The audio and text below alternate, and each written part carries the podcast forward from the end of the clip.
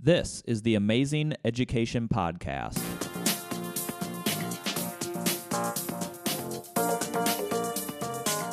Powered by the Ames Community School District, I'm your host, Eric Smith. On today's episode, we are joined by Kristen Lewis, Associate Principal at OPN Architects. We're going to have an amazing conversation on what it takes to design a large high school from concept to completion. Kristen Lewis, thank you for being on this episode of the Amazing Education Podcast. How are you? I'm doing well. Thanks for having me.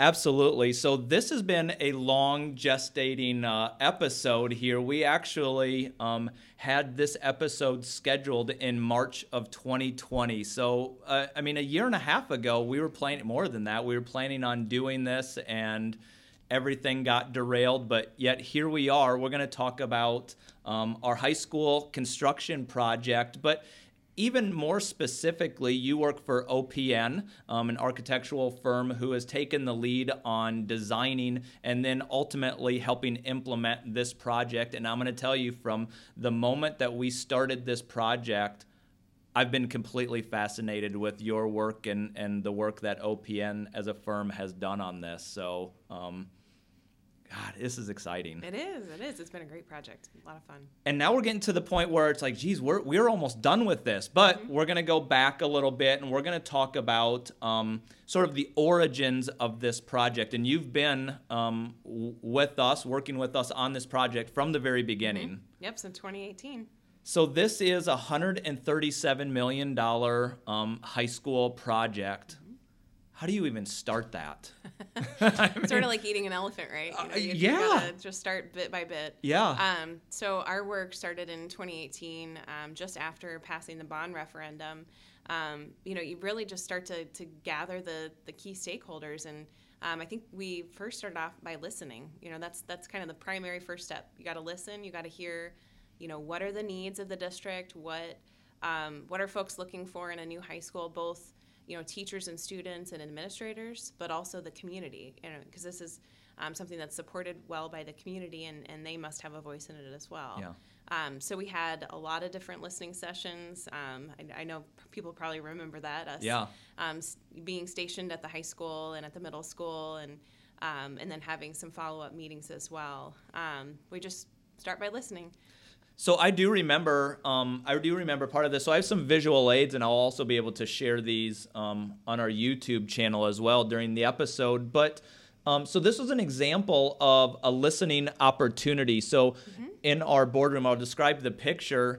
Is there's just a lot of printouts, um, conceptual printouts of other um, high schools, and I remember going through this as far as this is what I like, this is really neat, this is really cool. What are some things that you are listening for in this process? Sure. Um, so everybody comes um, to the table with a different perspective on what warm, inviting, trendy, or not trendy means. Yeah. Um, so we like to put all these photos on the wall of a variety of different kinds of looking architecture, things that maybe are real modern, or something that's more industrial, or something that's more traditional.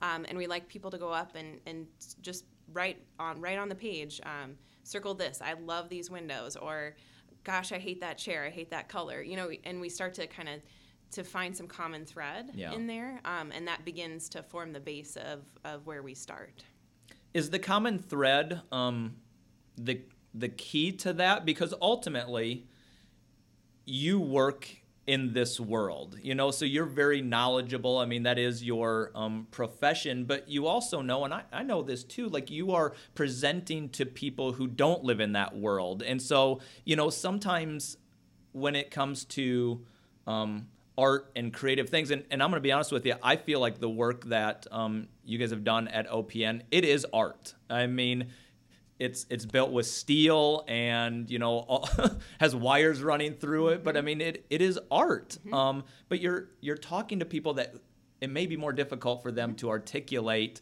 what they like but they do know what they like. I mean i mm-hmm. know when i look at this stuff it's like oh i really gravitate towards this picture or that concept more than others. So yeah. Is that what you're looking for? Yeah, absolutely. Yeah. And, and we start to see um, some consensus. It's really amazing when you do these um, types of exercises. You'll generally start to see how um, you get a, a, feel for where people are at, what they yeah. um, prefer and, and not prefer. And um, oftentimes it, it does mirror a little bit about um, the architecture of your community and your oh, area. Sure. So you start to see some themes that are um, consistent yeah. um, as well. So that's interesting. So I'm going to throw up another picture here. This was um, you meeting with one of our high school departments. This was our mm-hmm. science department. So, how does the conversation start um, with this particular group? Because this isn't broad anymore. This is a little more narrowed as far as what this high school department would prefer. So, what are you um, what are you talking about? What are you listening for? So um, in these, this was I think our first meeting um, that we had um, in the series of department meetings. We um, had the same images on the wall, so we started in the same place with that group as we did with the the school board, um, and kind of learned kind of where people's aesthetic preferences were, and then we started to sit down around the table and talk about spaces. What mm-hmm. kinds of classrooms? Um, do they need? How many teachers are there? How many, you know, what kinds of classes are, are they teaching? Um, and then after, what's not shown in this picture is the tour that we took of their existing classroom space. Oh, okay. And they walked us through, you know, how do they operate today? Yeah. What works? What doesn't work? Mm-hmm. You know, and we learned quite a bit from that. Um, so we took all of that information back, um, re- made refinements to it, and then came and met with them again, and I think maybe even another time after that yeah. to make sure that we were um, on the right track. And this is all before we're even considering breaking ground on this mm-hmm. project. Yeah, this meeting was taking place probably in the summer of 2018. Okay. Yeah. Yeah. So for us as a district specifically, we knew where we were going to build. Um, one of the neat takeaways that I've had going through this project is um, really anything is possible. You know, when I always talk with our director of facilities, we talk about um, on a small scale, well, can we do this to this building? And, and his response is, we can do anything. You know, taking down a wall is not a big deal um, to those who are equipped to take down said wall. Um, so we knew where we were going to build the the new building.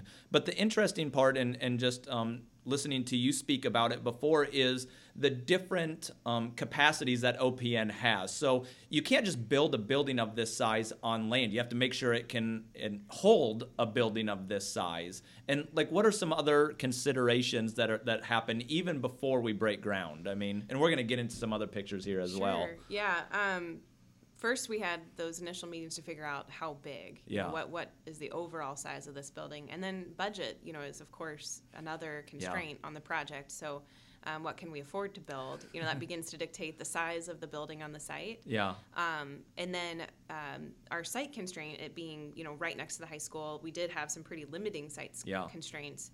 Um, so that really affected like how tall it could mm-hmm. be. So we knew we weren't going to build a one-story building because it wouldn't yep. all fit. So um, had to start to build up. So those are some things that we were thinking about early on as we were listening and and hearing all of the different um, needs and wants mm-hmm. Um, from those in the district. We're going to page through a couple of other of these uh, pictures. So we knew the the site that we were going to be in, and this was a building block exercise. So we have a couple pictures here. Talk me through um, the concept of what does this do for you, or how does it um, advise you know you moving forward? This turned out to be a really great tool, and I, I will say we don't do this on every project, but okay. this one it was a great way for um, us to get on the same page about uh, the basic program blocks and where they wanted to be in relationship to the other. And oftentimes, we as architects, because we hold the pencil, we are the ones who are sort of coming up with those ideas. Um, and what we found was it wasn't quite meeting the mark. It wasn't mm-hmm. quite quite getting us there. Um, so we created these blocks so that we could work with um, the district folks and and together, you know, they could pick them up and move them around, and we could pick them up and move them around and have a, a conversation over a table rather than us trying to hear and document and then come back. Um, so these were really um, kind of, this was a really fun exercise, uh, trying to think of different ways that we could lay the building out. Like which, you know, athletics is probably the red. Yep. You know, where does that going to go? Right. Where does the auditorium want to go, and, and how do those work together? How about classrooms? Where do the classrooms yeah. need to go in order to fit into this mix? And um, I think after this meeting, we really um, began to to kind of realize what the the overall general kind of layout yeah. of the building would be. And due to the size of um, this particular building, it's you know it's one building, but in many ways it's it's kind of blocked in in smaller buildings. I mean, the gymnasium by itself is a big building. Right. You know, the auditorium by itself is a big building. The academic wing is a big building, and so I found this to be really cool. Yeah. So, you know, the show continues. We, we figure out the layout, you know, and now um, describe to me just the overall process. You know, we, we're looking at this 30,000 foot level and we continue to come down from that and get more specific. So here we got there and and I'll just throw another picture up here. We've decided on the general layout.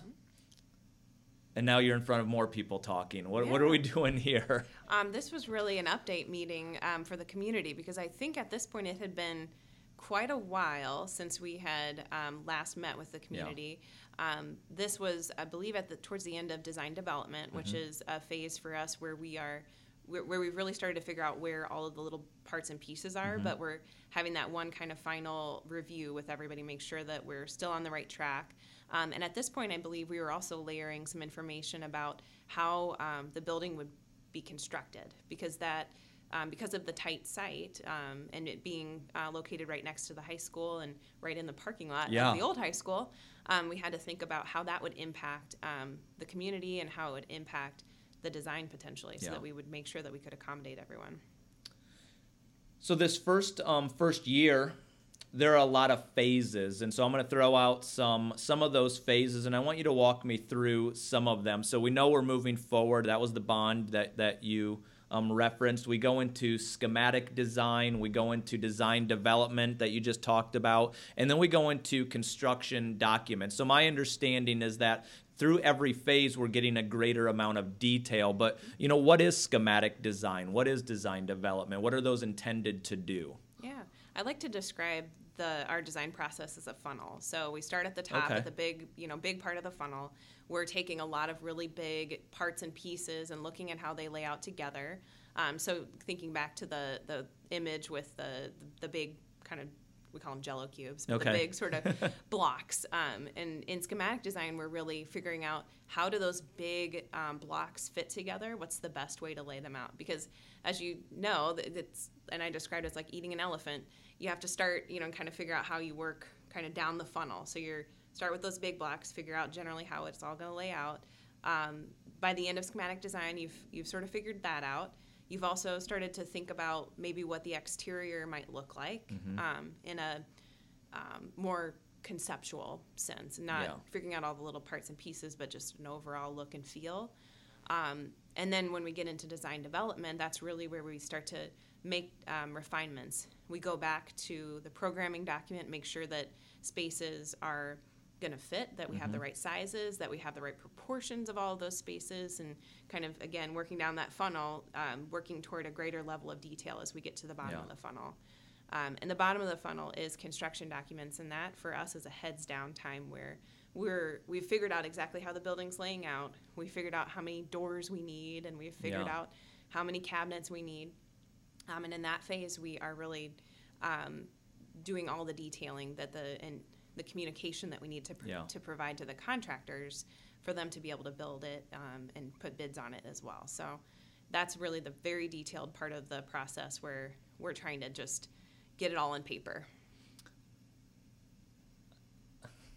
I feel like I, I have this um, desire to go back to the you know the first question in oh my goodness like just how do you how do you start this project I mean it's there's so many things to it do you just um, lean into the process some knowing that you don't need to know the answer that will come out 10 months from now because you have all of these systems and, and processes in place that will lead you to that point. Yep, yep. You just have to start at the top. You have to think the big picture, kind of Yeah. keep that in mind, and then keep working towards a greater level of detail, knowing that you'll get there. Yeah. And that's what the training that we have as architects helps us to understand is that we start big and then kind of work towards the final solution. And you know, it, it's nice to know that that door needs a card reader, you know, at the beginning of the project, but you know that's not important at that moment. At that Right. moment, we're trying to make sure we've got you know the the right kinds of spaces, the right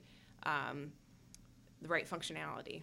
So, talk me through um, your team. Just b- before we started recording, you said that during some of these phases, you had upwards of 15 people mm-hmm. working on on this project. So, what are all those people doing? Okay, so our team was quite large. So, the OPN team um, uh, during uh, construction documents, when we're putting doing all the drawing and documenting of the project, we probably had about 15 people in our office that were working on it, um, and we use uh, just a a very simple structure where we've got project managers um, who oversee the staff. Mm-hmm. For this project, because of its size, we broke the building into, I think we had three different teams. Um, we had an athletics um, team who oh. were just focused on pretty much the south end of the building mm-hmm. and um, doing all the documenting of that um, part of the building. And then we had the um, educational or academic kind of north half of the building. Um, that team worked on um, like the CTE areas and all of the, the classroom pods. Um, and then we had another team for the music and theater because um, okay. those are more specialized. Yep. Um, and oftentimes these teams were were um, working with different consultant teams as well because we while we have the OPN team, we're all just architects and interior designers. Yeah. the team, the full design team was made up of we had design engineers for MEP for designing all the electrical, plumbing, mechanical systems. Okay. You know, they had a huge team on this. Yeah. Um, we had a civil engineer, Snyder and Associates. They had a team working on the exterior. Um, we had um, some other consultants who are more dedicated. So we had a, a consultant just to help design the pool. Um, we're not experts in pools. Yeah, sure. So we brought in somebody who is. Yeah. Um, the same thing for the theater. We had the theater and music rooms. We had a, an acoustician to help us um, confirm we had the right sort of room acoustics for both the, the yeah. theater and um, the music classrooms too. So the team gets pretty big as you layer in all of these experts who have knowledge um, within a certain field. So with construction um, documents, done. At that point does the is the project does it get locked or is there ever a point where it gets locked or is it you, you, shook your head no? No um, so when we finish construction documents we put the project out for bid. Okay. Um, and so that's the point where um, we begin to step back a little bit and the mm-hmm. contractor takes a much um, more leading role yeah. Um, in the project. Um, and even during construction we're going to find things that either maybe we need to go back and think about differently because something's changed. Like COVID, for instance, yeah. maybe could affect something, or just you know maybe some different departments or new hires. Yeah. Um, so there's certainly some fluidity of the design as it goes into construction, mm-hmm. but the further you get in construction, the harder it is to change. So we like to try to identify all that as yeah. early as possible, and um, if if possible.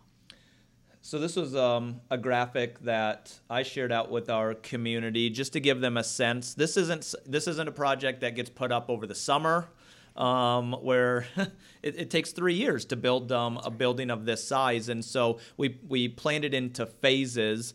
Um, what was your involvement in, in the phases, or, or does some of this um, lean more heavily into the construction management firm?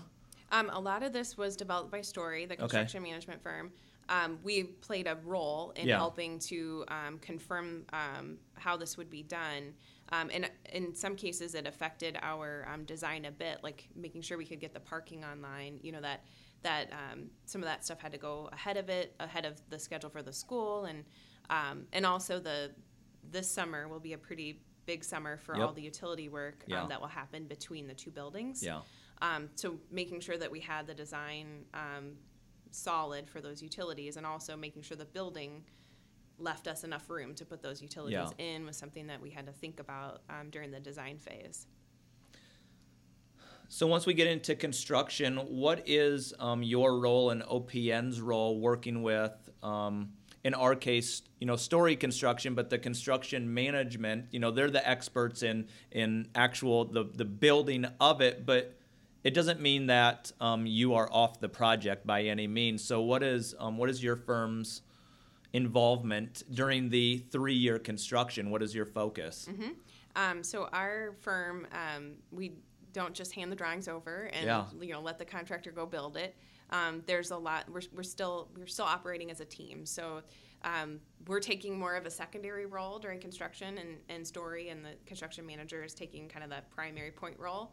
Um, but we're still up, you know, each week for site visits. We're um, answering any questions that Yeah. the contractors may have, you know, on the drawings. Um, if something's not working right, we're in the middle of it trying to figure out a, maybe a better solution for how to do it. Um, we also have to review what we call submittals. So the contractors um, send us the products and, and different kinds of, of pieces that they're going to provide for the Okay. project, and we have to say, yep, that um, meets what we were expecting. Um, so we're involved in, in kind of just a double check to make sure what's going into the building is what Yeah. we had planned um, in the design documents. And now, um, as we approach really the end, we have several months to go yet, but we're getting to the end. I know that you're going to be involved in in a meeting around around signage. So, what does that look like? Just because that's I know timely in your schedule right now. Yep. Um, so we're finishing out all those last parts and pieces. You know, with a three-year construction window, um, we didn't want to, you know, finalize the signage design three years ago. Yeah, of right. Course, Yeah. You know, things have changed. Um, so now we're coming back to that, and we're um, making sure we have those um, things ready to go because we have to have the signage in the building before the building opens. Right. Um, so we're kind of coming back and doing all those things. The team's also um, starting actually doing punch lists, which are where we walk through and make Yeah. sure the building, um, you know, mark any paint uh, touch-ups or dings or things that aren't um, correct Yeah. in the in the construction project. You know, I, I referenced it earlier, and I truly mean it because I've been fascinated with the entire um, process. In that, I truly do believe building a, a building of this size, it's an art form, um, and I hope you take that as a compliment because it truly is. But the interesting part of it for me is that it's an art form that also must align with code. It's an art piece that people, I mean, will walk through and live in. I mean, you know, our students and our staff will be living in this building, you know, hours throughout the day, every single day. And especially at a high school, there's not a lot of downtime in that high school. I mean, it operates early in the morning and, and it closes late at night. And um, there's just a lot to work through. Yeah, yeah. What's the most um what's your favorite part of it? Is is there a, a favorite part of a, a of the project, of the process? Is there a particular area that you really get excited for? That's tough. Um, I feel like the whole thing is kind of like They're all your babies here, I know. um, there are so many, um, I think, transformative things in this building um, that I hope and that I hope the students and faculty and, and everyone are really um, excited about when they walk through for the first time. yeah. Um, I think we've done a good job of looking back at our goals and objectives that we set out at the beginning of the project, um, providing something that's welcoming, um, something that feels safe, um, something that has a lot of natural light and Yeah. views. Um, so I, th- I hope that when people walk through, they they feel Yeah. that and can feel that um, in the building. Um, my favorite part of a process is actually the beginning, where we where we start to to get the idea of what this thing's going to look like. Yeah. Um, and then I love coming back at the end and seeing people walk through it and say, "Wow, I just love all the natural Yeah. light here." I just let you, you hear them say the things that we um, we were really hoping to Yeah. hear. There is something about having a, a blank canvas where anything is possible, and then to be able to see it to the end is is pretty valuable. You know, I do remember having those conversations around natural light being really important. Um, where our ac- academic pods were located, like what they looked over, was really important um, because that sets a tone and it sets a mood in the schools in the classrooms. And so that was really important you know for them to to look over something that was i don't know dark or not having a lot of windows. Like that's not Right. that doesn't help i mean It's a school of the future. It is. It Natural light absolutely is. Yes. well i've heard this project um, being described as you know it's going to be the envy of you know a lot of community colleges even not just um, high schools it's going to be uh, an amazing high school and i assume that you will be there for whatever our grand opening looks like and and i don't know you'll probably be invited to help lead some tours as well i mean you probably know more about this project than than almost anyone Yeah, I'm excited to see the end here. all right. Well, I, I think I've kept you long enough. It's time to get back to work, Kristen, because better get back over to site. I know, as, as you said, that that deadline is now you know looming, and so. Um, but this is really exciting. Um, so. Kristen, I wanted to thank you for being part of this episode of the Amazing Education Podcast. Yeah, thank you so much for having me.